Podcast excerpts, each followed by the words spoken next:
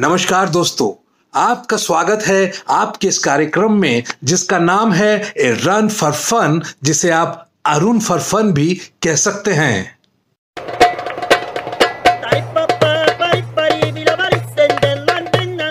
पाँच सितंबर को teachers day होता है, इसलिए आज कुछ बात करते हैं टीचर्स के बारे में। कहा गया है कि टीचिंग एक ऐसा प्रोफेशन है जो सभी प्रोफेशंस को जन्म देता है। आज हम लोग जहाँ भी हैं या तो अपने टीचर्स के कारण हैं या अपने टीचर्स के बावजूद हैं। एनीवे anyway, सब टीचर्स को एक सैल्यूट तो बनता है। तो सभी टीचर्स को हमारा प्रणाम। आज की डेट में भले ही हम कोई और बुक खोल के पढ़ें या ना पढ़ें, पर मार्क जुकरबर्ग साहब की फेसबुक हम ज़रूर रोज़ाना खोल के पढ़ते हैं। तो रोज़ाना हमको पढ़ने, पढ़ाने में लगाने के लिए मार्क साहब, आपका बहुत बहुत धन्यवाद।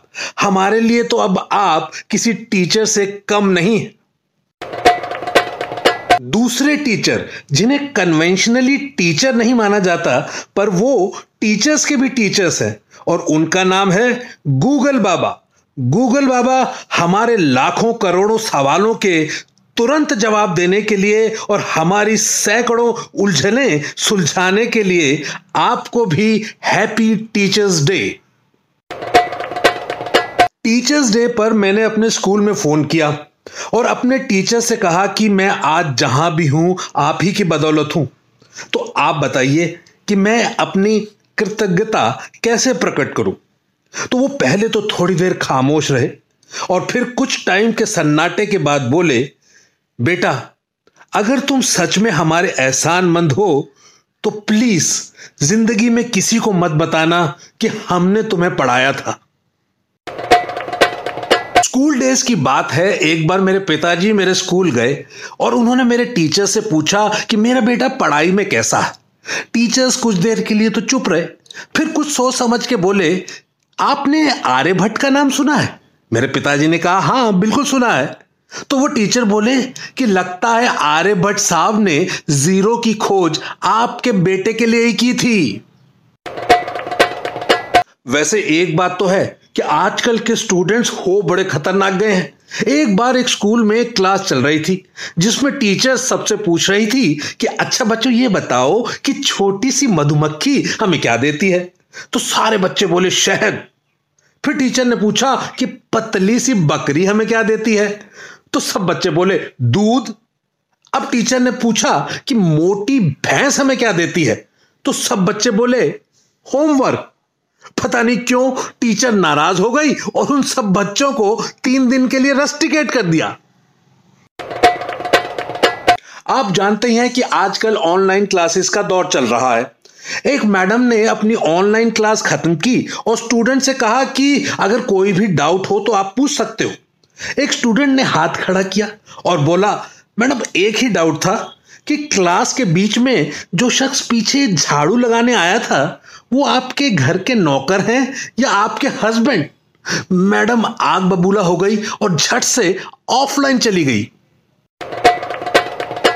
वैसे स्कूल की यादें जो भी कहिए, होती तो गोल्डन यादें ही हैं।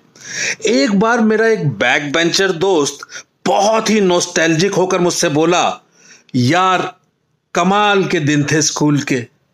मैडम मुर्गा तो हमें बनाती थी और एग्ज़ाम में अंडे खुद देती थी। स्कूल की एक और बात याद आ रही है। एक बार हमारी एक मैडम ने हमें चार पेज का एसे दिया लिखने को जिसका टॉपिक था आलस्य। तब हमारे एक परम आलसी मित्र, फनी जॉनी ने अपनी क्रिएटिविटी दिखाई और तीन पेज खाली छोड़ दिए और चौथे पेज के एकदम आखिरी लाइन में लिख दिया कि यही आलस्य है। टीचर इस एसे को जांचने के बाद कई दिन तक सदमे में रही। एक बार एक अंग्रेज़ी के टीचर से पूछा गया कि आप टीचिंग को कैसे डिफाइन कर सकते हैं। तो वो बोले कि teaching is just like a walk in the park but remember that park is Jurassic park बात हो रही है टीचर्स की और स्कूल्स की तो मैं आपको बता दूँ कि पूरे 12 साल के बनवास के बाद जब हमारे स्कूल में फेयरवेल पार्टी हुई तो उसमें कुछ बेहद खूबसूरत सी महिलाएँ साड़ी पहनकर आई, जिन्हें देखकर सब बॉयज़ एकदम प्रफुल्लित हो उठे। लेकिन जब हमने उन्हें पास जाकर देखा तो पाया कि ये तो सब हमारी ही क्लासमेट थी।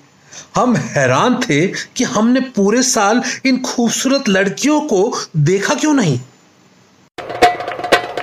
वैसे ये भी बता दूँ कि इन सब लड़कियों की भीड़ में मेरी भी एक गर्लफ्रेंड थी, जिसका नाम था रिया, जो मौके बेमौके मुझे ये याद दिलाती थी कि सुनो, तुम जानते हो कि तुम कितने लकी हो कि तुम्हारी गर्लफ्रेंड का नाम रिया है।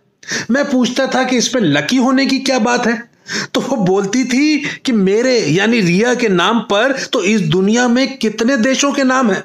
मैं पूछता था, कैसे? तो वो बोलती थी कि, सुनो, Syria Korea Algeria Bulgaria Nigeria.